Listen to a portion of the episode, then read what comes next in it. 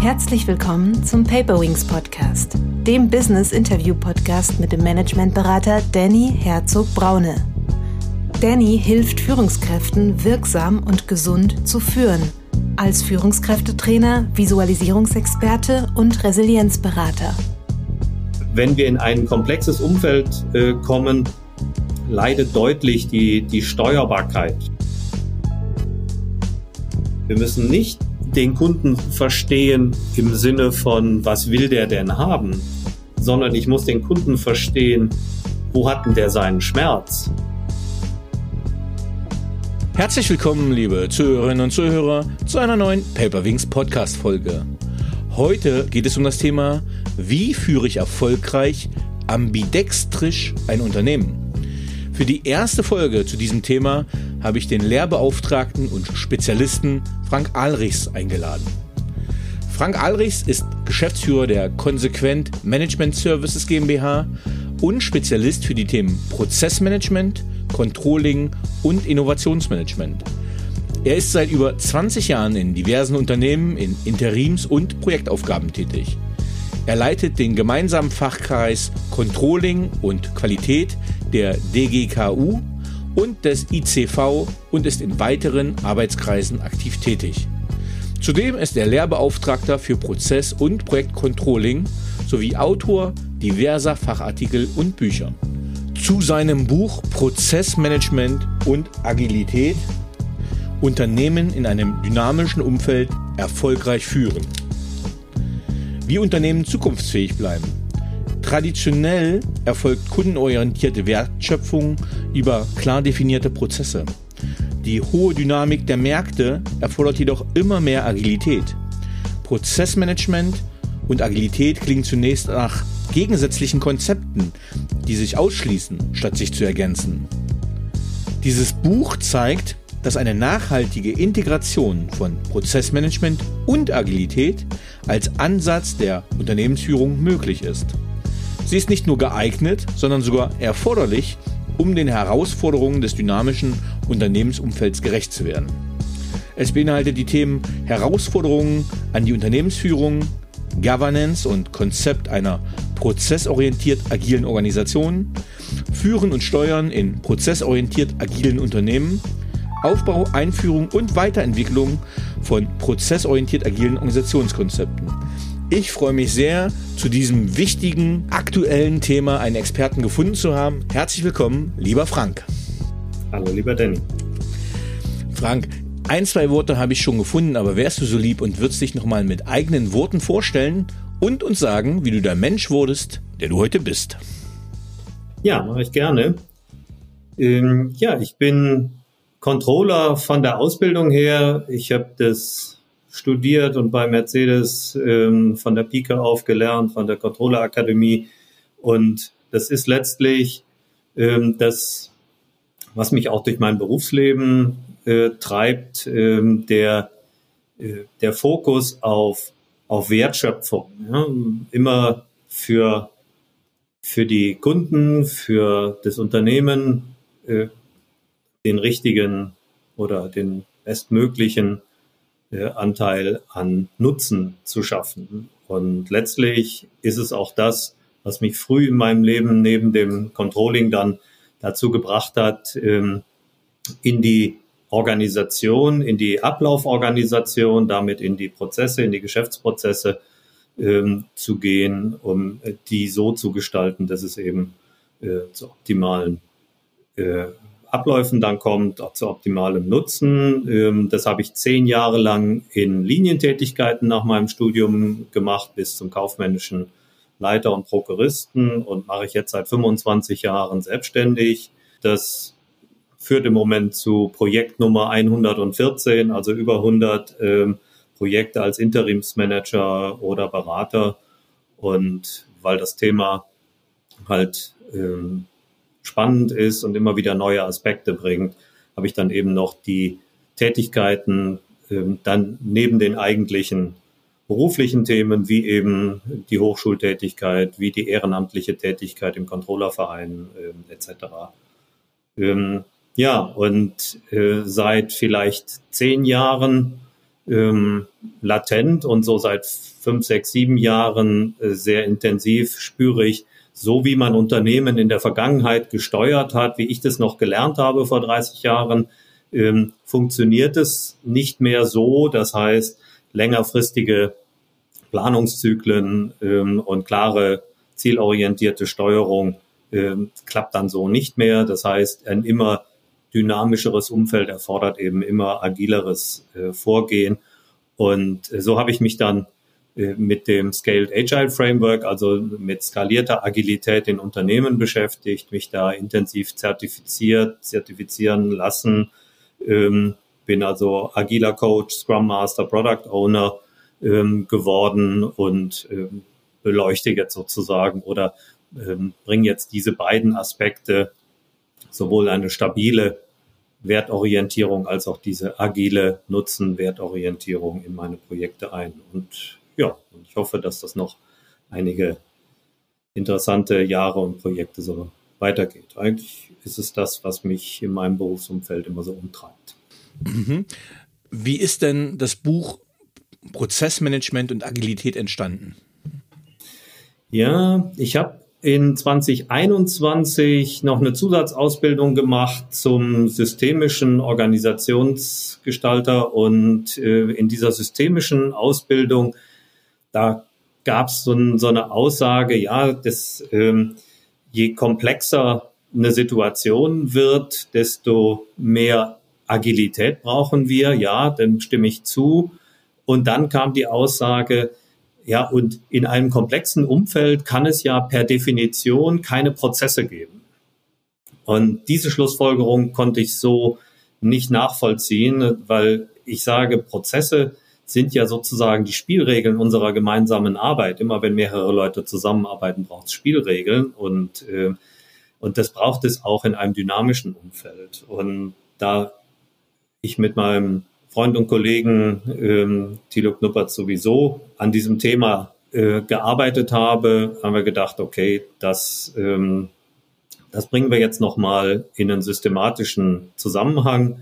Äh, wir haben gemeinsam ja schon mal ein Buch geschrieben äh, zum Prozessmanagement, Controlling von Geschäftsprozessen und das ist jetzt dann auch eine sinnvolle äh, Fortführung des Themas und äh, ja, so ist es am Ende zu diesem Buch? Ähm, ja, ich habe den Folgentitel ja bewusst mit so einem äh, sperrigen Fremdwortbegriff eingebaut, den ihr gar nicht so nutzt. Äh, aber tatsächlich spiegelt das ja genau das wieder, nämlich Ambidextrie, das heißt beidhändig. Das ja. heißt, einerseits äh, muss man Strukturen und Prozesse aufbauen und andererseits Agilität einflechten. Von daher war ich mega dankbar, dass ihr dieses Buch rausgebracht habt. Ich bin gerade selber als Berater in einem Biotechnologieunternehmen, ja. äh, wo man einmal einen Agilitätsexperten, einen Geschäftspartner von mir reingeholt hat und mich dann für die Themen Strukturen und Prozesse, weil genau das, was du sagst, ist, ist, ist, das, ist das spannende Gradmesser.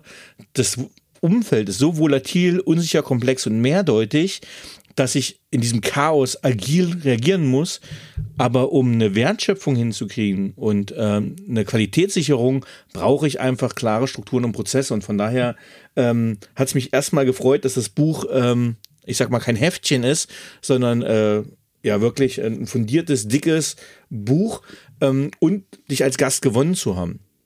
Vielleicht könntest du mit deinen Worten sagen, wie du diese Ambidextrie wahrnimmst, erlebst und was das für dich bedeutet. Ja, ja, kann ich gerne machen. Ich meine, du hast gerade die VUCA-Welt angesprochen. Ähm, wir kommen ja letztlich aus einem tayloristischen ähm, Wirtschaftssystem, ähm, wo es eben auf, basierend auf der ersten industriellen Revolution in allererster Linie mal darum ging, äh, eine hohe Effizienz in Abläufe reinzubringen. daraus sind dann Organisationen äh, entstanden, die sehr funktional organisiert äh, waren. Und äh, ja, durch diese, äh, durch diesen Fokus auf, auf Rationalisierung, ja, da, da ist dann auch über die, über diese 100 Jahre, die der Taylorismus ja gut funktioniert hat, auch ein, ein Faktor, weiß ich nicht, ein Faktor 100 an, an Effizienzsteigerung entstanden. Ähm, so und jetzt ähm, kommt einfach noch ein Aspekt äh, dazu, oder nein, vielleicht noch der Satz, äh, dass das setzt voraus, dass die Umfeldbedingungen relativ stabil sind, dann kann so ein äh, System funktionieren. Und jetzt mit der VUCA-Welt kommen eben noch ein zusätzlicher Aspekt dazu, äh, dass wir eine, eine enorme ähm, Geschwindigkeit auch in den Anforderungen an die Unternehmen haben. Das heißt, die Unternehmen müssen immer, ähm, immer innovativer werden und sie müssen auch unter Unsicherheit innovativer werden. Aber das darf dann eben auf der anderen Seite auch nicht ins Gegenteil umschlagen, dass man nur noch innovativ ist um der Innovation willen und gar nicht mehr darauf achtet, dass man ja diese, ähm, diese Innovationen auch wieder in, in Geld umsetzen muss. Das heißt, äh, ich muss einerseits äh, Ambidextrie, sagt man ja, es ist äh, Exploration und Exploitation, also die, die Weiterentwicklung und dann aber auch die Ausnutzung dessen, was man da weiterentwickelt hat. Ähm, und letztlich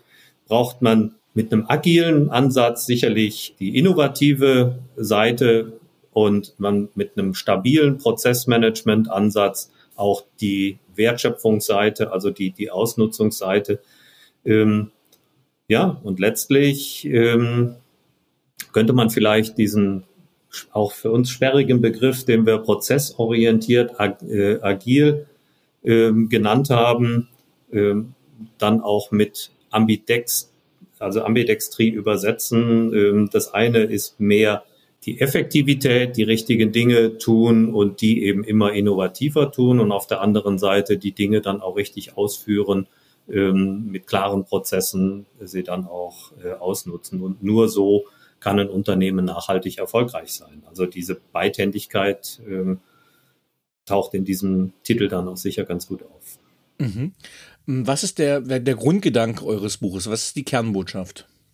Mm, ja, die, die Kernbotschaft ähm, ist letztlich, je schneller das Umfeld äh, wird und je schneller wir im Unternehmen auch reagieren müssen und umso weiter muss man letztlich vorausschauen. Ähm, also das ist wie im Autofahren, ja. Wenn ich, wenn ich äh, 250 äh, fahre, dann muss ich deutlich weiter äh, vorausschauen und erkennen, was kommt da auf mich zu, ähm, als wenn ich eben im, nur mit 80 auf der rechten Spur fahre. Und äh, dieser, dieser Blick, ähm, mit der mit dieser Dynamik, mit auch mit der Agilität dann kommt, geht über die Unternehmensgrenzen hinweg viel stärker in den Kundenmarkt, in die Kundenunternehmen, in die Kundenprozesse.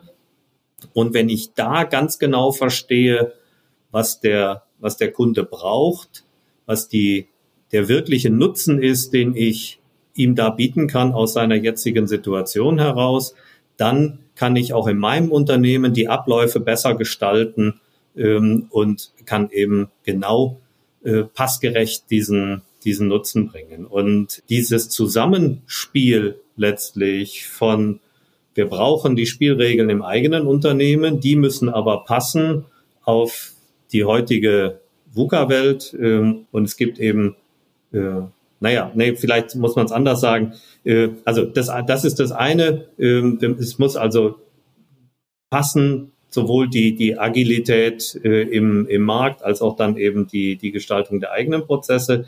Und äh, was ein ganz wesentlicher Punkt ist, wenn wir in ein komplexes Umfeld äh, kommen, leidet deutlich die, die Steuerbarkeit. Das muss ich natürlich als Controller dann auch immer sagen. Ähm, die, die Steuerbarkeit ist natürlich wichtig, nicht ein Unternehmen nicht zu steuern, nicht auf ein klares Ziel hinzusteuern, ist ja keine Option. Mhm. Und deswegen muss ich einen Weg finden, um in einem komplexen, in einem unbekannten Umfeld auch wieder äh, das Unternehmen steuerbar zu machen. Und da verwenden wir den Begriff der Entkomplexierung. Und das sind dann die Dinge, die wir in den agilen Methoden wie Scrum oder sowas kennen. Das heißt, das Reduzieren von, ähm, von Steuerungszyklen auf drei Monate, wie man es in, in dem Objectives and Key Results Methode, OKR, oder eben zwei Wochen sogar äh, in Scrum kennt, dann kann ich wieder, dann habe ich wieder einen überschaubaren Zeitraum, dann kann ich einen klaren äh, Prozess äh, definieren, wie ich da agiere und äh, dann ist das Unternehmen auch wieder steuerbar. Und insofern habe ich dann in einem Unternehmen auch äh, wieder klare, stabile äh, Situationen. Ja, also ich glaube, das war so ein, so ein Grundgedanke, dieses, diese, dieses Zusammenspiel, dass es eben nicht nur ein agiles Unternehmen gibt, es kann es gar nicht reingeben, die Organisation würde gar nicht funktionieren und äh, dass wir eben auch mit dem stabilen ähm, nicht mehr zurechtkommen, das wollten wir mal darstellen. Mhm. Ja, ich glaube genau, dass dieser ähm, diese Herausforderung, dass wir einerseits auf operativer Ebene in extrem kurzen Zyklen arbeiten, wie zum Beispiel beim Scrum, und gleichzeitig hat ja die übergeordnete Führung, die Management-Ebene irgendwo auch den Auftrag, eine Vision und eine Strategie zu vermitteln. Und äh, ich glaube, das Leiden ist dann äh, im mittleren Management, die das ja in Kennzahlen, in OKRs etc. übersetzen müssen. Ähm, was glaubst du, welchen Anteil hat dort Governance ähm, und welche Governance-Elemente müsste man auf Geschäftsprozesse mit übertragen?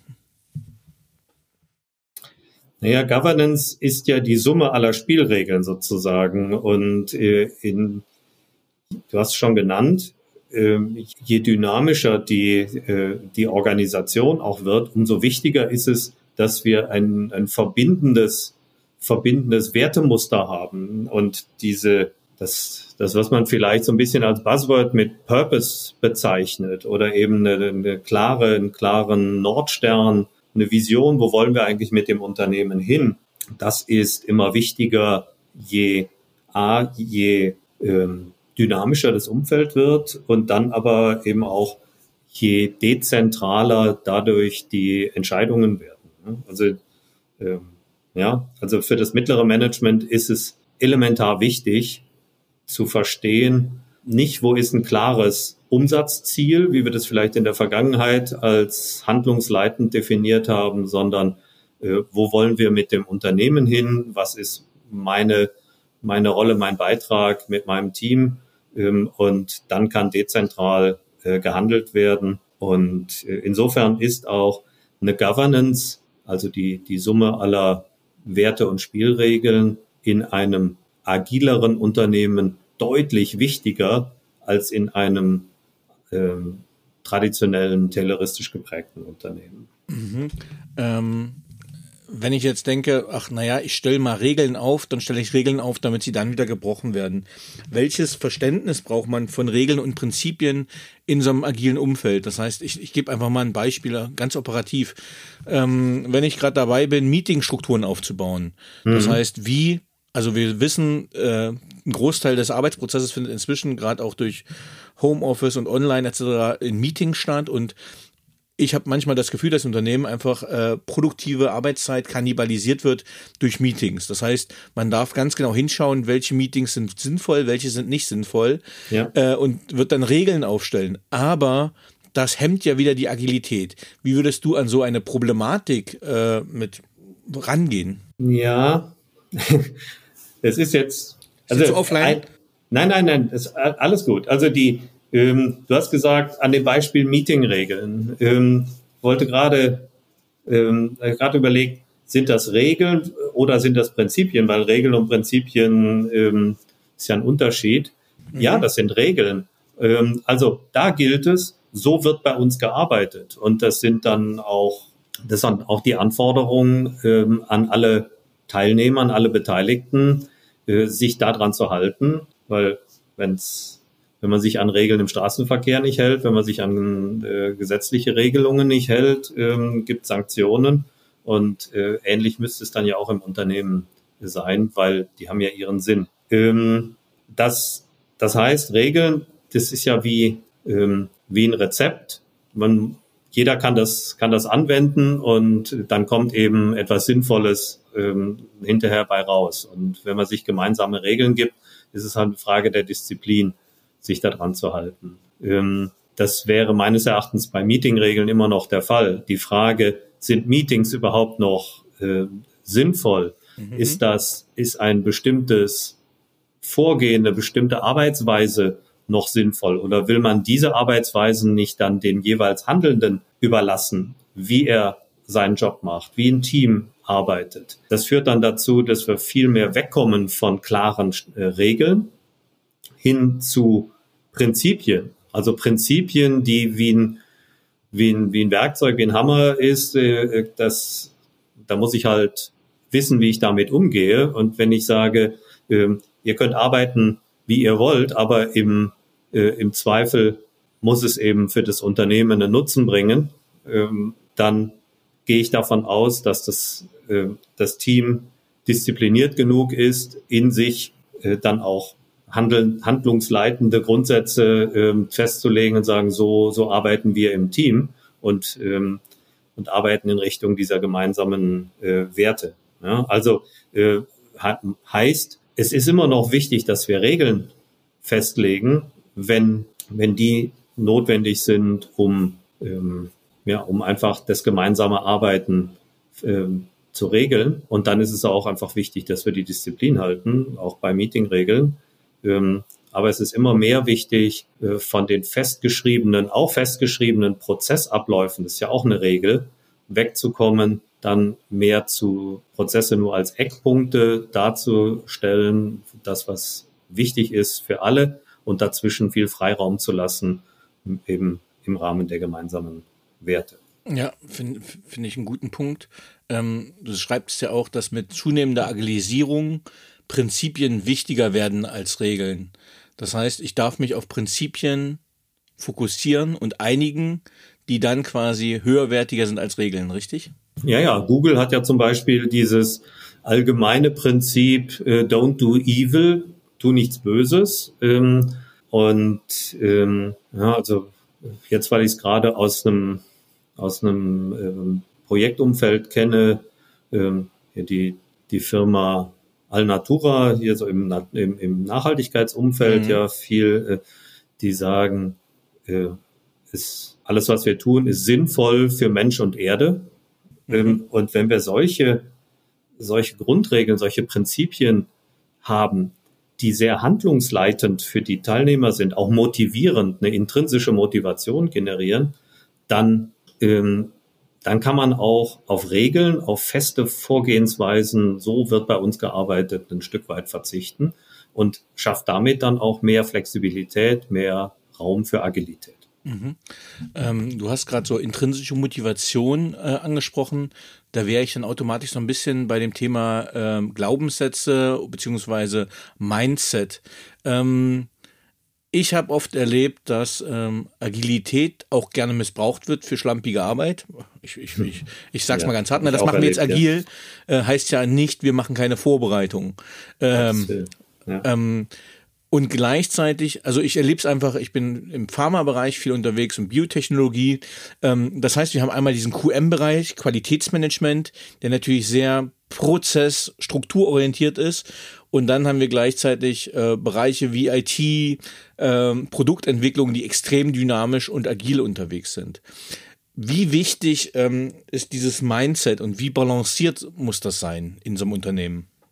Das Mindset ist eine ganz, ganz wesentliche Grundlage äh, des, des agilen Arbeitens. Ähm, wir kennen ja das Agile Manifest von 2001, was letztlich so, so wesentliche Glaubenssätze, hätte ich fast gesagt, also so, so Statements, ähm, die der Umgang mit Veränderungen, also ein positiver Umgang mit Veränderungen, ähm, sich mit Menschen unterhalten, statt Pläne zu machen und zu, und zu dokumentieren, äh, ist wesentlich wichtiger. Das, das muss man, in, wenn man eben agil arbeiten will, glaube ich, auch verinnerlichen, dass, dass es nicht mehr, also mir fällt gerade, weil du sagst IT, mir fällt gerade ein IT-Leiter ein aus äh, einem Unternehmen, wo ich vor ein paar Jahren war, der sagt, ähm, Arbeitsverträge müssen genau eingehalten werden, Arbeitszeiten, die Leute müssen morgens um 8 Uhr da sein und die haben äh,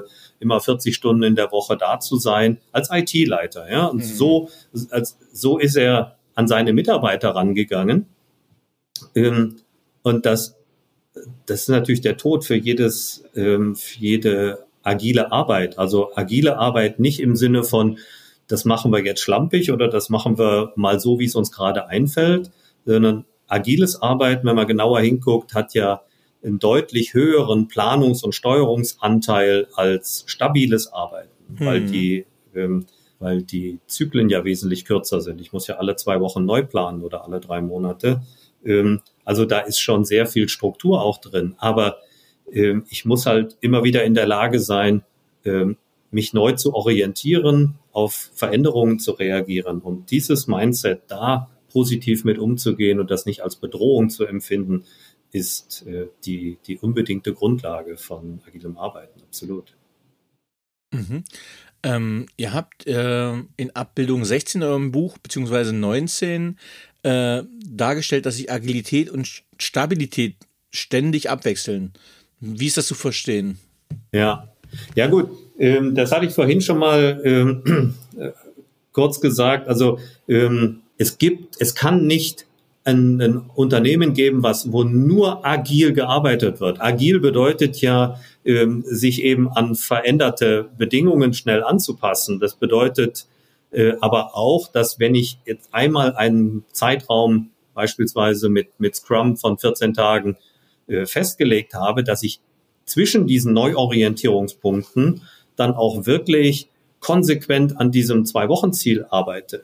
Ähm, ja, das heißt, da ist eine, eine stabile Arbeit, äh, in der der Scrum Master ja auch die Aufgabe hat, das Team möglichst von allen äußeren Einflüssen äh, abzuschirmen, damit die stabil weiterarbeiten können, um dann nach dieser Periode wieder sozusagen den Kopf aus dem Wasser zu stecken und äh, sich neu zu orientieren. Haben sich Änderungen ergeben, ja, dann passen wir das an. Haben sich keine Änderungen ergeben, dann gehen wir weiter und dann wieder einzutauchen und für zwei Wochen ähm, stabil weiterzuarbeiten, um dann am Ende ähm, in, zu einem möglichst großen Kundennutzen äh, zu kommen. Aber dieses iterativ inkrementelle Arbeiten, das ist ja ein, ein Kernelement äh, agilen Arbeitens, dass man eben äh, in, in kürzeren Zyklen, in diesen Zyklen aber sehr stabil mhm. arbeitet und zwischen den Zyklen dann wieder eine agile Neuorientierung hat. Und das wollten wir mit diesem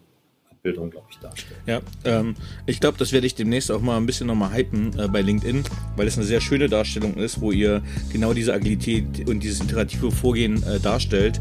Ähm, also auch äh, an, die, an, die, Zuhörenden. Äh, es sind sehr hilfreiche Abbildungen, ähm, die wirklich das auch nochmal ganz schön visualisieren.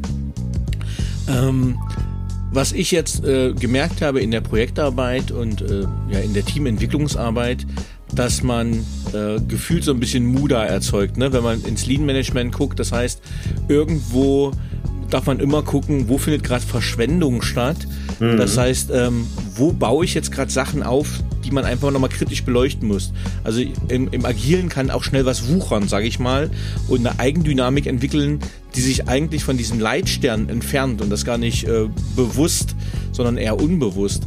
Ähm, in welche Rolle spielt das Lean Management ähm, dann in so einem prozessorientiert agilen Ansatz? Ja, ich glaube, also da würde ich zwei, eine zweigeteilte Antwort drauf geben. Das eine ist, weil du gerade Muda an, ansprachst, das Thema Verschwendung. Das ist ja ein wesentlicher Lean Management Aspekt, dass man äh, möglichst Verschwendung reduziert. Ähm, wenn wir vorhin gesagt haben, agile Prozesse fokussieren mehr auf Effektivität, also auf die richtigen Dinge tun, als auf Effizienz, heißt das nicht, dass Effizienz da drin nicht wichtig ist. Also wenn wir einmal festgelegt haben, wo wollen wir denn hin, was ist denn der Kundennutzen, den wir jetzt äh, bestmöglich schaffen wollen, dann gelten diese äh, Lean Management ähm, da auch möglichst effizient und verschwendungsarm äh, diesen diese Tätigkeit auszuführen, ebenfalls. Das war der eine Teil der Antwort. Mhm. Also das heißt, Effizienz ist weiterhin wichtig, ist aber ein Stück nachrangig nach Effektivität, je dynamischer und ähm, agiler das die Vorgehensweise ist. Die zweite Sache ist, ähm, es gibt Lean Management Aspekte, die in einem agilen Vorgehen und prozessorientiert, traditionell prozessorientierten Vorgehen gleichermaßen wichtig sind, die also nicht sozusagen ihre Bedeutung verlieren, nur weil jetzt, weil wir jetzt zunehmend in der VUCA-Welt äh, sind. Das heißt, dass ein Prozess nur dann eine Existenzberechtigung hat, wenn er auch einen Kunden hat, dem er einen Wert liefert, der für ihn eben so wertvoll ist, dass er dafür auch äh, mindestens so viel Geld bezahlt, wie die Herstellung gekostet hat. Also diese unbedingte Kundenorientierung ist ein Punkt. Die Wertstromorientierung, ähm, also gerade das, was äh, das Lean Management ja vielleicht eher mit einem Fokus auf Operations, also so auf den Fertigungs, äh, fertigungsnahen Bereich äh, gemacht hat, ähm, gilt jetzt letztlich für das ganze, für die ganzen agilen Prozesse ähm, eben auch unternehmensübergreifend dem Wertstrom zu folgen und äh, damit Nutzenoptimierung zu betreiben. Das Pull-Prinzip ist ein Thema. Ähm, ich habe ein größeres äh, Projekt im, im Umfeld von Bosch gemacht, wo wir festgestellt haben, dieser ganze Entwicklungstrichter war vollständig verstopft, dadurch, mhm. dass die eben so ein Push-Prinzip statt einem Pull-Prinzip eingesetzt haben. Und dann kommt am Ende gar nichts mehr bei raus. Ja. Ähm, und solche Dinge halt. Ähm, das, also das heißt, es gibt Lean-Management-Aspekte, die erhalten ihre Bedeutung ähm, im Prozess mit, äh, prozessorientiert und agilen äh, Ansatz und Effizienz ist ebenfalls wichtig im agilen Umfeld. Mhm. Ähm, jetzt glaube ich, dass für viele das Ideal sein wird, dass sie eine prozessorientierte, agile Organisation aufbauen. Ähm, zumindest erlebe ich das äh, in dem jetzigen Umfeld. Und wenn wir gucken, was jetzt gerade die Rahmenbedingungen sind, wir haben Corona gehabt, wir haben jetzt einen Ukraine-Krieg, wir hatten Energieengpässe, äh, wir hatten Lieferschwierigkeiten. Also die Liste der Herausforderungen an Unternehmen mhm. ist ja immens. Ähm, was würdest du sagen? Wie baue ich so eine prozessorientierte, agile Organisation aus, auf oder was kennzeichnet die? Ja. Also die die Organisation muss schnell entscheiden können. Also ja, die Geschwindigkeit ist ja der Treiber für Komplexität und damit die Notwendigkeit für Agilität. Das heißt, um dieser Geschwindigkeit zu entsprechen, müssen wir schnelle Entscheidungen treffen können, müssen sachgerechte Entscheidungen treffen können. Ähm, und das geht in einer sehr hierarchisch strukturierten tayloristischen Organisation immer weniger.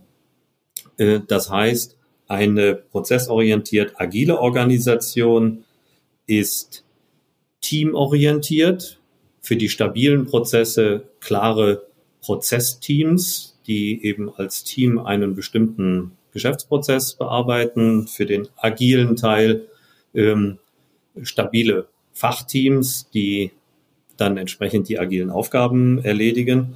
Ähm, wir gehen auch äh, weg von der von dieser ähm, stellenbasierten ähm, hierarchischen Organisation mehr zu einer rollenbasierten äh, Organisation. Und ja, letztlich, ich meine, Organisation ist ja ein, ähm, eine Kombination aus Aufbau- und Ablauforganisation. Jetzt habe ich gerade stark über die Aufbauorganisation gesprochen. Ähm, die die Ablauforganisation heißt die, die Geschäftsprozesse, die Wertströme. Ich sprach von Wertströmen, das ist dann eben auch unternehmensübergreifend. Der, der Gesamtablauf soll ganz stark Outcome bezogen sein. Der Outcome ist der gefühlte Kundennutzen. Und das ist ein ganz, ganz zentraler Unterschied äh, zu einem klassischen Prozessverständnis. Ein klassisches Prozessverständnis erzeugt einen Output, also ein Produkt, was dem Kunden gegeben wird, ähm, verkauft wird und was der Kunde damit macht, ist erstmal seine Sache. Der Kunde ähm, will irgendwas haben und wir geben ihm das. Der Outcome ist ein, das ist ein anderer Ansatz. Wir brauchen also hier ein Verständnis, wie ich das am Anfang sagte, ähm, wo hat der Kunde eigentlich seinen Schmerz und der weiß in manchen Fällen selber nicht so ganz genau, was er eigentlich haben will. Der weiß nur, ich habe da ein Problem. Und mhm. in dem Verständnis gemeinsam für den Kunden eine Lösung zu finden, äh, die sein Problem äh, löst und damit einen Kundennutzen erzeugt, eben diesen gefühlten Kundennutzen, den Outcome, das ist der Fokus einer äh, prozessorientiert agilen Ablauforganisation. Und äh, der Output, also letztlich das konkrete Produkt oder die konkrete Dienstleistung, die dafür notwendig ist, die ist vielleicht am Anfang des Prozesses äh, noch gar nicht richtig klar. Die ergibt sich eben erst iterativ, inkrementell äh, im Laufe der, der Arbeit. Und äh, eine Ausrichtung einer ganzen Organisation nicht auf die Pro Herstellung von Produkten oder Dienstleistungen, sondern auf das Wofür, auf das Schließen von, von Kundenlücken oder Problemen ähm, mit diesen Dienstleistungen ist ein ganz anderer Ansatz und äh, das ist ganz wesentlich in dieser prozessorientiert agilen Organisation. Jetzt könnte ich mir vorstellen, wenn ich so ein, zwei von meinen Kunden, Geschäftsführern das sage, ähm, dann würden die sagen, ach, haben wir doch schon alles. Ist doch jetzt nichts Neues. Das heißt, gibt es diese Form der Organisation nicht schon recht häufig? Ähm, nein.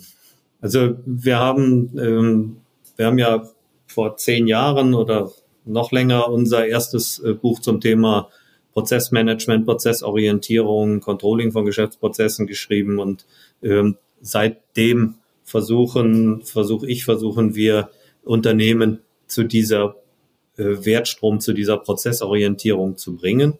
Äh, alleine die die Prozessorientierung im Unternehmen mit Fokus auf den Output, also auf die Produkte, ist schon nicht mehr, ist schon nicht so häufig. Ähm, die sind noch sehr tayloristisch geprägt, die Unternehmen, ähm, und ähm, ja, einfach vertikal in Funktionen, in Stellen organisiert. Ähm, und wenn jetzt noch die VUCA-Welt dazukommt, die ja dann erfordert, über die Unternehmensgrenzen hinaus äh, sehr stark in den Markt zu sehen, den Kunden ins Zentrum zu stellen, wirklich ins Zentrum, äh, also eine Kundenzentrierung äh, zu schaffen, da sind viele Unternehmen noch wahnsinnig weit von entfernt. Ja, wir könnten ja mal ein aktuelles Beispiel nehmen. Wir haben heute den äh, 15. Februar. Wenn ich gestern an die Tagesschau-Nachrichten denke, da ging es um die äh, um den Stellenabbau bei Ford in Köln. Ja, ähm, 2300, ja. Mhm. Genau, äh, wo man äh, die Produktentwicklung hauptsächlich sieht, die geschlossen wird. Und das wäre jetzt für mich als äh, ehemaliger ja, Produktmanagementleiter, äh, wo ich sage, das wäre das Letzte, wo ich jetzt cutten würde. Wieder besseres Wissen. Ich hau einfach eine These raus. Ja. Aber äh, was wäre da dein Statement zu? Also wie wichtig ist es Produktmanagement für die Kundenzentrierung und auch gerade in so einer Organisationsgestaltung, um in dieser VUCA-Welt überleben zu können? Also die, die Bedeutung von Innovation steigt in einer immer agileren Organisation deutlich. In einer tayloristischen Organisation habe ich nicht zwingend den Bedarf für, für Innovation, in einer äh, agilen Organisation absolut. Ähm, ja, die, das Innovieren von Produkten, also immer wieder neue Produkte bringen, ist wichtig. Ich würde also auch nicht ähm, erstmal in der Produktentwicklung kürzen. Ähm, aber Produkte entwickeln und sie dann äh, sozusagen als aus einer Anbieter-Marktperspektive einfach mal auf den Markt stellen und sagen, da wird schon jemand da sein, der das gut findet. Ähm, das ist es dann auch nicht, sondern ähm, es, aus Produkten entstehen immer mehr komplexere Lösungen, äh, die dann auch äh, beim Auto, wenn wir jetzt bei Ford sind, ähm, nicht einfach nur ein neues Auto mit, mit vielleicht einem neuen Antrieb oder noch ein paar Features ähm, im Sinne des, des Kano-Modells oder so dann entwickeln, sondern ähm, wir wollen ja Mobilitätsprobleme lösen. Ähm, und, und da ähm, braucht es wahrscheinlich nicht nur eine Entwicklungsabteilung, sondern da ist eben dieses Mindset in der Gesamtbelegschaft. Wir, wir wollen jetzt nicht einfach nur Produkte und noch ein Produkt und noch ein Produkt entwickeln, sondern ähm, wir müssen stärker verstehen, welche Lösungen müssen wir bieten. Und ähm, dann brauchen wir eine Entwicklungsabteilung, aber wir brauchen auch alle ähm, anderen Mitarbeiter, die mit diesen neu entwickelten Produkten dann Kundenlösungen gestalten. Also es, ich würde, wie gesagt, auch nicht dir als erstes in der Entwicklung kürzen, ähm, aber nur die Entwicklung macht ein Unternehmen nicht agil. Mhm. Du hast jetzt ähm, die Kundenzentrierung angesprochen. Das heißt, ich rück den Kunden in den Mittelpunkt, damit ich meine, äh, ich sage mal auch Dienstleistungen, ist ja ganz egal, welches Produkt es ist, äh, mhm. Produkte und Dienstleistungen in den Mittelpunkt rücken. Was hat denn das für die Auswirkungen auf meine Organisation? Wie muss ich die formen und gestalten, dass diese Kundenzentrierung äh, gelebt und umgesetzt wird? Ja, also äh, ich glaube, am, am plastischsten kann ich das ähm, darstellen mit so wie, wie das ein Kundenunternehmen von mir macht. Ähm, wenn die Meetings haben, dann bleibt da immer ein Stuhl frei und da sitzt imaginär der Kunde.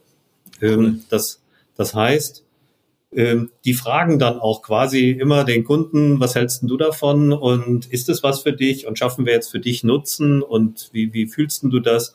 Ähm, im, haben dann für diesen Kunden auch so eine Persona, also so ein mhm. wirklich ein, ähm, so ein Avatar, wo sie sich vorstellen, das ist jetzt der Kunde, damit sie wirklich den Kunden in alle ihre Entscheidungen einbinden können. Ähm, ja, und das ist was ganz anderes. Also Kundenorientierung, das reklamiert natürlich jedes Unternehmen für sich, muss es ja auch haben, sonst kann es langfristig nicht überleben. Aber eine Kundenzentrierung ist nochmal ein deutlicher Schritt weiter. Das heißt, äh, diesen Kundennutzen, diesen vermuteten, in alle Unternehmensentscheidungen einzubinden, bis in die strategischen, das äh, ist, das ist nochmal ein deutlicher Schritt mehr. Und das ist eben Kundenzentrierung.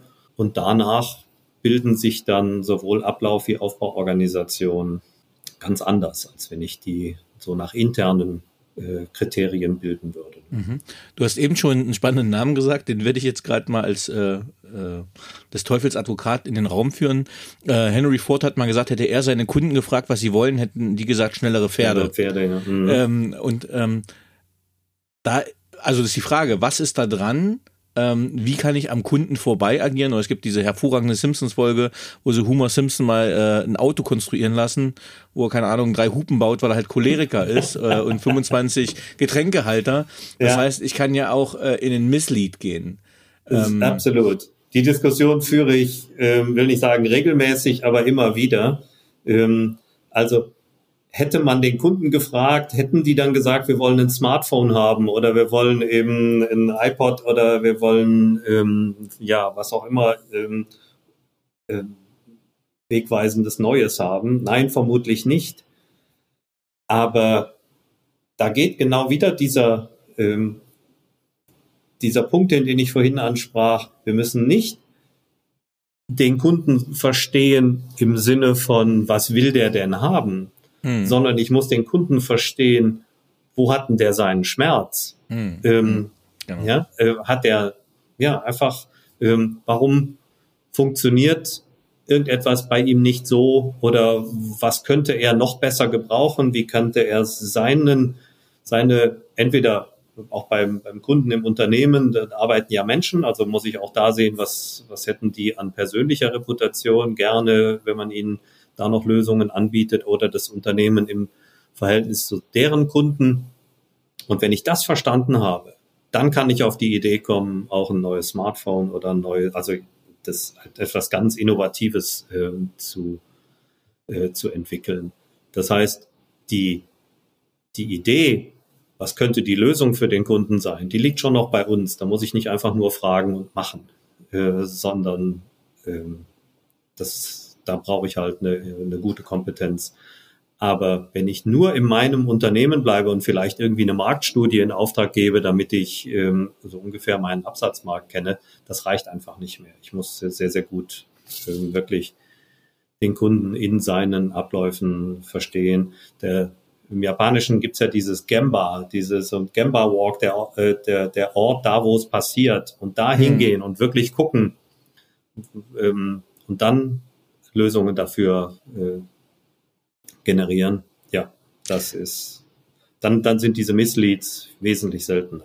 Ja, das finde ich ist ein ganz wichtiger Punkt in der Produktentwicklung, wie du es gesagt hast, dann zum Beispiel mit dem Value Proposition Canvas ranzugehen Ja. und sagen, okay, wo ist wirklich der Pain, äh, um dann den Gain zu kriegen. Ne? Das heißt, äh, nicht ich, das, was wir Deutschen ja gut können, ist so die, die inkrementelle Steigerung, äh, die Dichtung ist noch dichter und ich hole nochmal einen Promillewert raus äh, Exakt. und ich werde nochmal ein bisschen besser ähm, und ein disruptiver Player auf den Markt kommt und sagt, naja, äh, okay, braucht ihr jetzt hier nicht mehr, weil ihr braucht keinen Verbrennungsmotor mehr, weil es gibt jetzt Elektromotoren und da braucht man auch keine Dichtung mehr in dem Fall, weil es nicht mehr ist. Und dann äh, ist der Schmerz des Kunden gelöst, aber halt mit einem an sich technologisch ganz anderen Produkt. Absolut. Ja, ja, ja.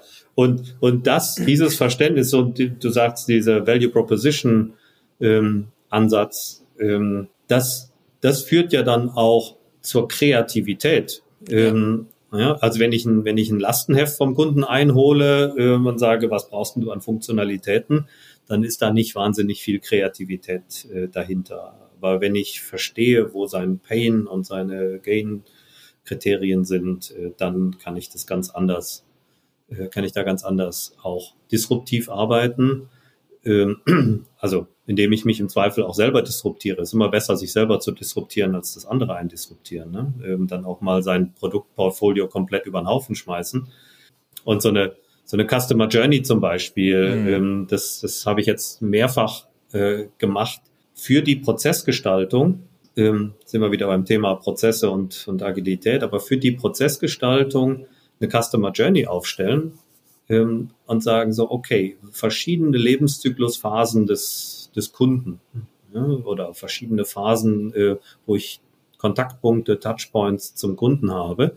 Was entstehen daraus für Anforderungen an meine Leistung? Und, ähm, und dann kann ich daraus ein, ein Leistungsportfolio und zu den, ähm, zu den Leistungen dann die entsprechenden Geschäftsprozesse ähm, gestalten. Und damit bin ich deutlich enger am Kunden, als äh, wenn ich die Geschäftsprozesse nach meinen internen Kriterien definiere. Ja, du hast es eben schon mal schön gesagt, äh, das sagt jedes, äh, jedes Unternehmen wird ja sagen, bei uns steht der Kunde im Mittelpunkt. Logisch, Äh, jetzt kommst du aus dem Controlling äh, und ähm, wie würdest du denn eine Kundenzentrierung messen? Ja, also Kundenzentrierung ähm, muss ich natürlich dann auch vom Kunden her äh, messen und damit habe ich ja letztlich so ein Customer Experience, also wie fühlt denn der Kunde? Mhm.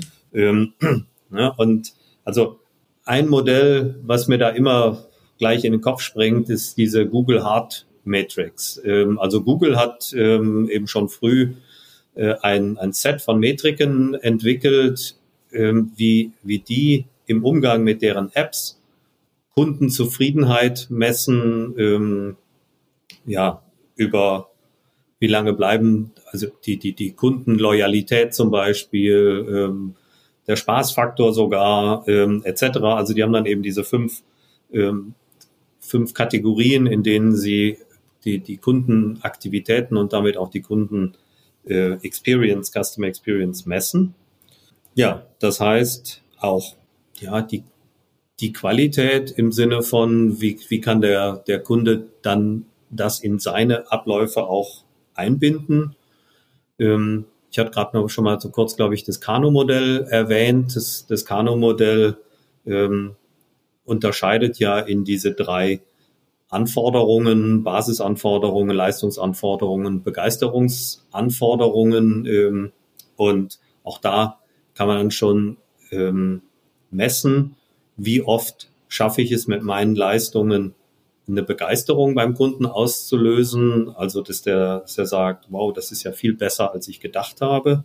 Ähm, also im, im einfachen Sinne würde ich sagen, kann man das mit, äh, mit einer Kundenbefragung machen, aber man hat ja herausgefunden, dass äh, Kundenbefragungen, dass, dass Kunden, selbst wenn sie ehrlich antworten in Kundenbefragungen, dass das nicht ähm, wirklich nutzbar ist für die äh, eigene Produktweiterentwicklung, sondern eben hier mit solchen Customer Experience Kennzahlen, da könnte man das gut messen. Okay, super. Schönes Beispiel. Äh, kannte ich auch noch nicht. Das Kano-Modell ist eine sehr anschauliche Grafik. Ähm, ja, um Begeisterungsfähigkeit äh, auch zu messen. Ja, also die Basisanforderungen bei den bei dem Kano-Modell sind zum Beispiel, dass ein Auto vier Räder hat. Ja, also wenn ich jetzt feststellen würde, ich äh, im übertragenen Sinne liefere ich eine Leistung, äh, wo das Auto eben nur drei Räder hat, äh, dann kann alles andere so gut sein, wie es will. Dann erreiche ich eben keine positive Customer Experience ähm, und äh, an solchen Dingen kann ich das halt, wie eben diesen Kano-Kriterien, kann ich sowas dann ganz gut messen. Ähm, ja, was, was ja auch ein Trend ist, also du hast es vorhin auch schon mal gesagt, äh, bei dem IT-Leiter, ähm, wir haben ja im Prinzip, wir haben so Stellenbeschreibungen, dann kommt jemand, bewirbt sich drauf und kaum ist er auf der Stelle, äh, zeigt sich, äh, es braucht die Stelle nicht mehr. Man ist auch froh, dass man Mitarbeiter gewonnen hat und geht eigentlich dahin, dass man sagt, die Stelle neu zuschustert, zuschneidet. Das heißt eigentlich den Gegebenheiten anpasst und auch äh, ein neues Rollenverständnis, also kein Stellenverständnis mehr, sondern Rollenverständnis hat. Und das gibt es in der Agilität ganz viel. Ähm, was sind deine Erfahrungen zu den agilen Rollenkonzepten und was empfiehlst du da oder was gibt es? Mhm. Also zunächst mal ist ja ein, ein Mega-Schritt, also sozusagen ein Paradigmenwechsel, die, das Verändern der Blickrichtung äh, innerhalb einer funktionalen Organisation von vertikal, also so ein hierarchischer Blick äh, innerhalb der Funktionen, der dann eben eher mit diesen hierarchischen Stellen verbunden ist, hin zu der Prozessorientierung, zu der Sicht der Abläufe über die Stellen hinweg. Und in den, in den Prozessen, in den Geschäftsprozessen habe ich ja ähm, eben keine Stellen, äh, sondern eher so ein Rollenverständnis. Mhm. Und da gibt es halt zwei grundsätzliche Typen von Rollen, Rollen im Prozess, also diese ausführenden äh, Rollen, die, die den Prozess machen und äh, den Wert schaffen und Rollen für den Prozess, äh, am Prozess, die dafür sorgen, dass die äh, Prozesse auch ähm, funktionieren und entsprechend immer angepasst werden. Das ist quasi noch klassisches Prozessmanagement-Verständnis, ist aber auch wirklich ein, ein Megaschritt, ähm, in der, also wenn man so aus so einer tayloristischen äh, Welt denke. Hm. Ja, und äh, wenn ich jetzt noch diese Agilität damit reinbringe, dann habe ich plötzlich ähm, Rollen, dann kommen Rollen hinein, die man in so einer normalen, sag ich mal, in einer normalen Fachorganisation gar nicht kennt. Ja, wenn wir vorhin den, den, äh, die Methode Scrum gewählt haben äh, in einem agilen Arbeiten, in so einem agilen Prozess. Ähm, dann haben wir den Scrum Master, der äh, ja, der so eine Schutzrolle sozusagen für das Team hat. Ähm, wir haben aber, und das ist im klassischen Prozessmanagement-Verständnis, würde ich sagen, überhaupt nicht verankert, dass wir ein ganzes Team als eine Rolle haben. Also typischerweise äh, ist haben wir eine, eine Fachrolle, das könnte ein Einkäufer, ein Logistiker äh, oder ein Buchhalter sein, der mhm. äh, einen Prozessschritt macht, aber dass ein ganzes Team eine Rolle übernimmt, ähm, das kommt eben mehr durch diese agilen Methoden. Ähm, die agilen Methoden arbeiten mit äh, Arbeitspaketen. Das sind Features, wenn das kleine sind oder sogar User Stories dann. Ähm, und wenn die größer werden, dann ähm, nennt man die ja dann auch äh, Epics ähm, und sowas wie ein Epic Owner oder ähm, ja sowas ähm, oder ein Systemarchitekten, das was im, im Scaled Agile Framework kommt. Das sind so Rollen, die kommen einfach mit dieser ähm, mit diesen agilen Methoden, mit diesen agilen Frameworks und werden in die Geschäftsprozesse, in die agilen und stabilen Abläufe dann mit eingebunden. Also hier erweitert sich sozusagen das, das Rollenkonzept, was wir im klassischen Prozessverständnis ohnehin schon haben. Mhm. Ich würde jetzt gerne nochmal zwei Aspekte beleuchten, und zwar einmal die Steuerung einer prozessorientiert agilen Organisation und die Führung. Das heißt, wenn wir jetzt den, das Controlling betrachten, welches Werkzeug oder wie würdest du die Steuerung in einer prozessorientiert agilen Organisation äh, gestalten? Mhm. Ähm, also ich bin dankbar für die Frage, weil ähm, Steuerung, das hatte ich einleitend äh, auch schon gesagt, äh, nicht steuern ist keine Option. Ähm, und dieses Entkomplexieren, das heißt also die, die Planungs- oder Steuerungs- Zyklen dann entsprechend so kurz zu machen, dass sie überschaubar sind. Ähm, ist ja dann ein Element der Entkomplexierung. Steuerung erfolgt dann hier quasi auf Sicht. Das heißt, ich reduziere den Steuerungszeitraum so stark, wie ich die Veränderlichkeit abschätzen kann und sagen, so auf diesen Zeitraum kann ich jetzt äh, stabil ähm, steuern. Und dann habe ich eben für diesen Zeitraum klare Ziele ähm, und ähm, meinen Steuerungszyklus, ähm, dass ich eben Maßnahmen definiere, wie komme ich zu dem Ziel hin, habe meine Abweichungsanalyse, meine Abweichung und eventuell Gegensteuerungsmaßnahmen. Das heißt, dieses PDCA, das könnte ich dann auf einen kleinen äh, Zeitraum, also auf ein Quartal oder äh, zwei Wochen schon grundsätzlich anwenden. Aber dieses klassische PDCA, Plan, Do, Check, Act äh, wird immer mehr ersetzt durch eben ein flexibleres äh, Denken, zum Beispiel mit der Methode ähm, OKR, OKR, also Objectives and Key Results, was ja so ein bisschen ähm, ja, Bedeutung gewonnen hat, dadurch, dass Google gesagt hat, ohne diese Methode wären sie nicht so erfolgreich geworden. Ähm, und äh, dieses eher an strategischen als an operativen Zielen sich ausrichten, ähm, die Flughöhe der Steuerung also sozusagen deutlich erhöhen ähm, und gleichzeitig in die Zielsetzung, also in die strategische Zielsetzung dann auch möglichst viele Mitarbeiter mit einbinden, dass das nicht so eine Top-Down-Veranstaltung wird. Ähm, das ist ja, das sind ja so die, die Kernelemente von, von OKR. Und das finde ich ist äh, in einer prozessorientiert agilen Organisation ein probates Mittel äh, der Steuerung, äh, so dass man eben dann die Ziele gut verfolgen kann mit den mit unter Einbindung aller Fachleute, die ja zunehmend Wissensarbeiter sind. Das ist ja nicht einfach nur ähm, dummes Volk, wie man das vielleicht noch zu äh, Henry Fords Zeiten hatte. Die Arbeiter, die hatten nur zu gehorchen und heutzutage habe ich ja ganz viel Wissensarbeiter und die einzubinden in die Steuerung ähm, ist ein wesentlicher Punkt. Genau, das wäre ein Aspekt der, der Steuerung der prozessorientiert agilen Organisation. Mhm. Du hast es jetzt auch schon an, an, anteasert, äh, den Bereich Führung, das, der muss sich verändern, also von Dezentralisierung hin zu äh, Selbstorganisation äh, und das Mindset der Führung muss sich ändern. Ähm, wie muss Führung in einer prozessorientiert agilen Organisation gestaltet werden? Ja, auch die Führung ist ein er, er braucht einen Paradigmenwechsel, also ein anderes, ein grundsätzlich anderes Verständnis von Führung. Da geht es nicht nur darum, irgendwie eine andere Führungsmethode einzu, anzuwenden, sondern grundsätzlich anderes Verständnis von Führung.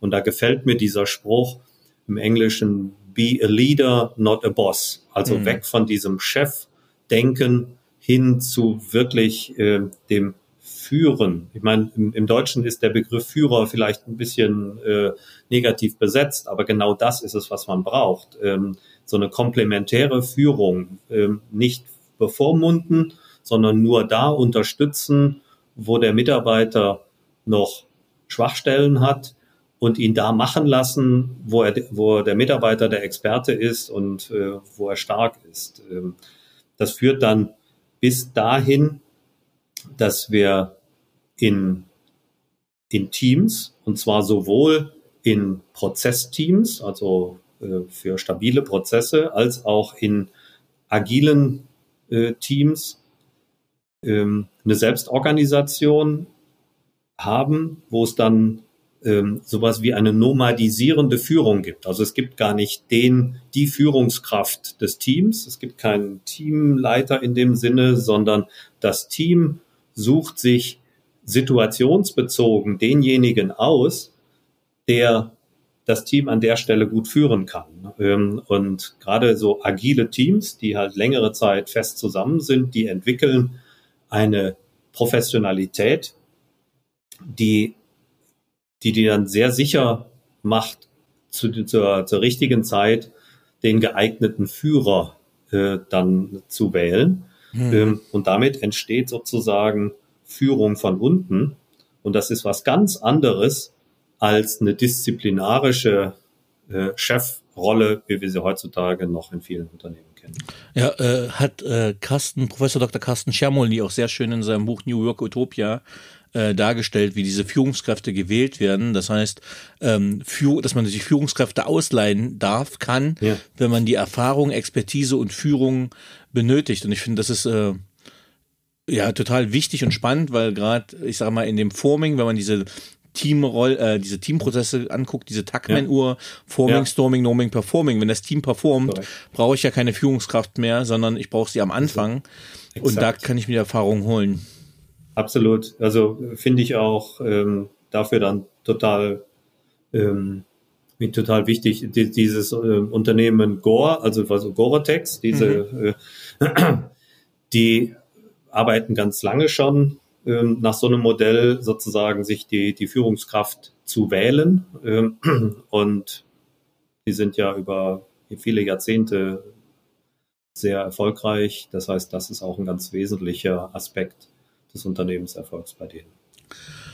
Ähm, ja, ich hätte noch sieben Millionen weitere Fragen und wir haben dein Buch äh, gerade mal touchiert und gleichzeitig haben wir ähm, die Zuhörer jetzt ausreichend gefordert. Wenn wir jetzt mal schauen, wenn wir es zusammenfassen würden, was wir gesagt haben, was du gesagt hast, ähm, was wäre zusammengefasst deine zusammengefasst die Beantwortung der Frage, wie führe ich erfolgreich ambidextrisch ein Unternehmen? Ja, also ähm, erstmal sich, sich bewusst sein, dass es in einem Unternehmen immer verschiedene Entscheidungssituationen, verschiedene Formen von Entscheidungssituationen gibt. Es gibt einfache, komplizierte, komplexe und chaotische Entscheidungssituationen, eben nach diesem Canefin-Framework. Ähm, und die gibt es in jedem Unternehmen, an jedem Tag, immer alle ähm, sozusagen bunt gemischt. Und dazu äh, zu entscheiden oder nein, äh, festzustellen, in welcher Situation bin ich gerade, damit äh, hier wirklich eine richtige, ähm, stabile oder agile ähm, Ausrichtung, eine, stabile oder agile Entscheidung getroffen werden kann, das finde ich ist ein ganz wichtiger Grundsatz sozusagen. Und dann, dann merkt man, wie viel Komplexität, wie viel Agilität dann äh, auch erforderlich ist. Dann dieses äh, Thema Ausrichtung am Outcome, an dem gefühlten Kundennutzen und damit immer stärker eine Kundenzentrierung statt einer Kundenorientierung zu schaffen. Ähm, und diese Ambidextrie, die wir sagten, ja, wir brauchen aufgrund der hohen Dynamik immer mehr Agilität, innerhalb der Agilität auch immer mehr Innovation. Wir brauchen aber auch stabile Geschäftsprozesse, ähm, die,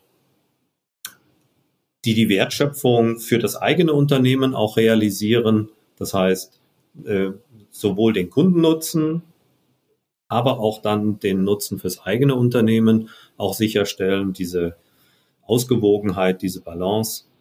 Ähm, das ist total wichtig. Und ja, am Ende das, was wir jetzt zum Schluss gesagt haben, diese Führung, die Menschen auch machen lassen, die Dezentralisierung der Entscheidungen. Entscheidungen werden dort getroffen, wo die Informationen sind und nicht mehr wie früher, wir bringen die Informationen zum Entscheider, das führt nämlich zu immer schlechteren Entscheidungen und zu immer längeren Entscheidungswegen, die wir uns nicht mehr leisten können. Und somit eben auch das Führungsverständnis ähm, ändern bis hin zu selbstorganisierten Teams in der Organisationsstruktur. Glaube, das waren so die wesentlichen Aspekte. Super, vielen Dank. Das ist auch eine herausfordernde Aufgabe, so viele Inhalte zu komprimieren. Ähm, jetzt hätte ich noch ein paar persönliche Fragen an dich. Gerne. Was braucht Führung deiner Meinung nach heute wirklich? Hm. Na gut, gerade Fabi hat zur Führung was gesagt. Ähm, ähm, wir brauchen das Verständnis bei den äh, Führern, dass sie eben nicht mehr einfach nur regieren können, sondern Vorbild sind für, für ihre Mitarbeiter, dass sie selber vorangehen, dass sie ähm, im wahrsten Sinne des Wortes Führer, Führungskraft sind. Ähm, und äh, das ist, glaube ich, etwas, was bei den meisten, die heute den, äh, diesen Titel Führungskraft haben, noch nicht angekommen ist. Mhm.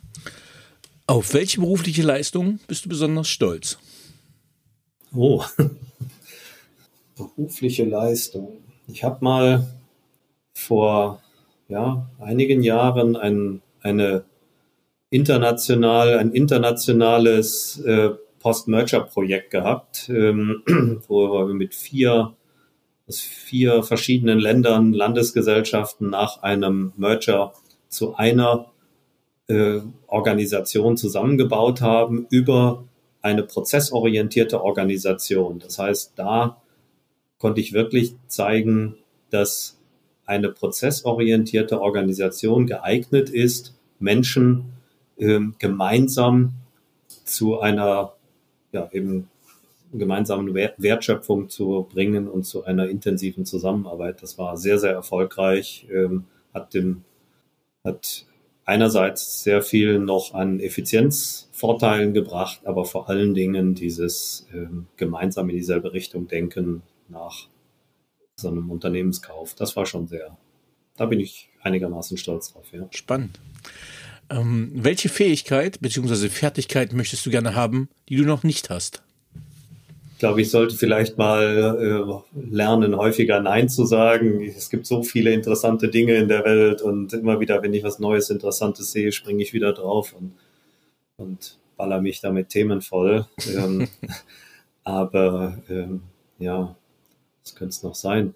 Also ich bin ja Controller und ähm, ich glaube, dass was eine ganz spannende Zukunft in diesem ganzen Thema der Unternehmenssteuerung hat, ist dieses Thema Business Analytics. Ähm, mhm. Und da habe ich zwar einiges an Literatur zu Hause, ich kenne mich da aber noch nicht so richtig aus. Äh, da hätte ich echt Spaß dran. Also so Business Analytics Systeme, diese Algorithmen, vielleicht ein Verständnis von Statistik oder so, das, da fehlt mir auch bisschen. Ja, Business Intelligence kombiniert mit künstlicher Intelligenz ist, glaube ich, ein ganz spannender Sektor in Zukunft. Exakt, genau, diese Dinge, ja. Ähm, welche drei Bücher haben dich am meisten beeindruckt oder beeinflusst? Tja, ich bin ja jetzt schon fortgeschrittenen Lebensalters, also es gab im Laufe der Zeit immer wieder mal interessante äh, Bücher, die mich eine Zeit lang ähm, dann auch begleitet haben. Wenn ich jetzt mal so die letzten Jahre sehe, jetzt ähm, Gerade im letzten Jahr habe ich ein Buch gelesen, Scaling Up von Vern Harnish. Äh, hat mich, hat mich jetzt oder begleitet mich immer noch. Das finde ich super inspirierend, dieses Buch.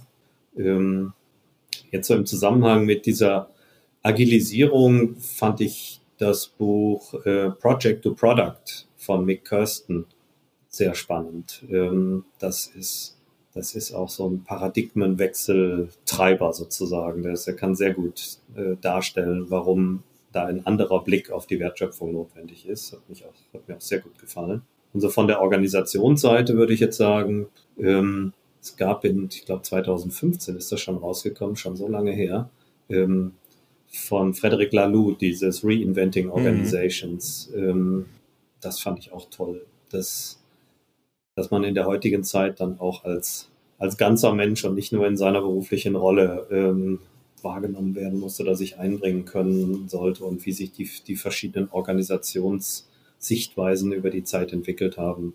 Da hat er mir ganz viele Impulse gegeben. Ja, ich glaube, das, also ich könnte jetzt wahrscheinlich noch zehn Bücher sagen, aber das, ähm, das waren, glaube ich, jetzt schon ganz inspirierende Bücher. Ja. Mhm. Was waren die drei einflussreichsten Erkenntnisse, die deine berufliche Entwicklung bestimmten? Gerade hatte ich ja von inspirierenden Büchern gesprochen. Das mit dem, ähm, das was der Frederic Laloux sagt, so wie sich Organisationen jetzt entwickeln, dass es immer, immer wichtiger ist, so den ganzen Menschen zu sehen und nicht nur äh, seine, sein Fragment, was er auf der Arbeit zeigt. Ähm, das ist, glaube ich, in ja, das ist im Hinblick auf diese New Work ähm, Entwicklung und die Agilisierung und alles, was sich eben mit Organisationen äh, in Zukunft tut, glaube ich, ähm, ganz wichtig. Das sind schon Erkenntnisse, also das ist eine super Erkenntnis für mich. Ähm, also persönlich, privat, ähm, würde ich jetzt mal sagen, eine Erkenntnis, das ist ja das, was mich dann auch vor 25 Jahren dazu gebracht hat, eher eben selbstständig in Projekten zu arbeiten, statt in einem regelmäßigen Job. Ich glaube, Routine ist nichts für mich. ist auch eine Erkenntnis. Ne? Ähm, was hast du gesagt? Drei? Drei ja. Erkenntnisse. Ähm, naja, vielleicht ist es das, was mich hm, so das ganze Berufsleben schon ähm, prägt. Deswegen bin ich wohl auch Controller geworden. Ähm, man braucht Ziele, um zielgerichtet arbeiten zu können. Ähm, wie war das? Ähm, wer den Hafen nicht kennt, in den er segeln will, für den ist kein Wind der richtige. Ja, ja, also, ja, ja ähm, super. Und ein Ziel ist einfach, Ziel zu haben, ist wichtig, dann, sonst kann man es auch nicht erreichen. Sehr schön. Wenn du mit einer historischen oder lebendigen Persönlichkeit einen gemeinsamen Abend verbringen könntest, mit wem würdest du es gerne tun? Vermutlich würde ich ähm, Bill Gates wählen. Mhm. Ähm, der hat über das, was ich aus seinem Leben wahrnehme, so viele, so viele interessante, verschiedene äh, Rollen und, und Aspekte wahrgenommen. Äh, super erfolgreich, aber auch super sozial, ähm, visionär immer wieder gewesen. Ähm, ich glaube, wenn ich, wenn ich mir irgend so ein Vorbild, also ja, nehmen könnte, das wäre sicher ein, ein Vorbild. Und wenn mit dem mal einen Abend verbringen, wäre schon nicht schlecht. Ja. Ja, äh, kann ich komplett nachvollziehen. Wer es noch nicht kennt, auf Netflix gibt es auch eine sehr gute Serie mit ihm äh, über Bill Gates, mehrere Ach. Folgen, ähm, okay. wo er begleitet wird, äh, wie er sich in sein Haus zurückzieht mit einem Stapel Büchern und nach einer Woche wieder rauskommt und dann mit einer Lösung rauskommt und eine Analyse. Ähm, hoch, hochgradig spannend. Ähm, ja, also kann ich nur empfehlen. Ich glaube, die oh, heißt super, ja. Bill Gates. Danke für den Tipp. Ähm, wenn du dein jugendliches Ich treffen würdest, was würdest du ihm raten? Also schön ist wahrscheinlich festzustellen, dass ich das Allermeiste immer wieder genauso machen würde, wie ich es gemacht habe. Ähm, aber ja, vielleicht aus diesem Nein sagen können äh, heraus vielleicht mehr, mehr Zeit oder ja, mehr Zeit mit Freunden und Familie verbringen, da viel Wert drauf legen. Ähm, also habe ich auch gut, aber das würde ich vielleicht noch ein bisschen intensivieren. Ähm, aber vermutlich würde ich ihm raten, nicht, nicht so viele Marathons zu laufen, ähm, dass das Knie kaputt geht, sondern das alles so ein bisschen in der Balance zu halten. Ähm, ja. Naja, also ich bin ja ganz viele Marathons in meinem Leben gelaufen und jetzt kann ich nicht mehr, weil das Knie nicht mehr so richtig mitmacht. Ähm, ähm, das würde ich vielleicht meinem jugendlichen Ich äh, sagen, nicht zu übertreiben. Weder die Arbeit übertreiben noch das Marathonlaufen übertreiben. Mhm. Hast du aktuell ein Motto, Credo oder Mantra? Und wenn ja, wie lautet es? Also sowas wie ein Lebensmotto habe ich wahrscheinlich nicht. Ich habe ähm, immer schon für mich in meinem beruflichen äh, Umfeld, in meinem beruflichen, in meinem beruflichen Umfeld ein, ein Motto gehabt, äh, gemeinsam Ziele setzen und erreichen. Ähm, das geht auch wieder, was ich vorhin sagte, man muss Ziele im Leben haben, sonst äh, kann man sie eben, sonst kann man nicht zielgerecht arbeiten. Und dieses Gemeinsame ist wichtig und Ziele setzen und erreichen. Ähm, war mal früher in meinem ersten äh, Unternehmen, was ich da gegründet hatte, war das der Slogan. Ich glaube, der begleitet mich immer noch. Super. Ja, lieb, vielen lieben Dank, Frank. Du hast es geschafft. Äh, vielen Dank, dass du uns einen Einblick gegeben hast, wie man ja, prozessorientiert und agil ein Unternehmen aufbauen, steuern kann. Ähm, klare Empfehlung auch für die Zuhörenden, wer sich wirklich mit diesem Thema was nicht unterkomplex ist, beschäftigen möchte, einfach das Buch Prozessmanagement und Agilität sei empfohlen. Wir werden noch eine weitere Folge mit dem anderen Co-Autor und Herausgeber bringen, äh, Thilo Knuppertz. Ähm, da wird es ein Follow-up geben. Ja, vielen lieben Dank, dass du Gast im Paperwings Podcast warst, Frank. Ja, super gerne. Hat mich gefreut. Tschüss. Tschüss.